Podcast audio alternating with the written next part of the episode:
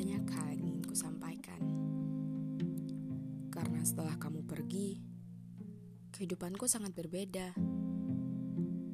Dari rasa nyaman yang menumpuk, kenyamanan yang hilang, dan rasa sayang berlebihan. Membuat hidupku terobsesi karenamu.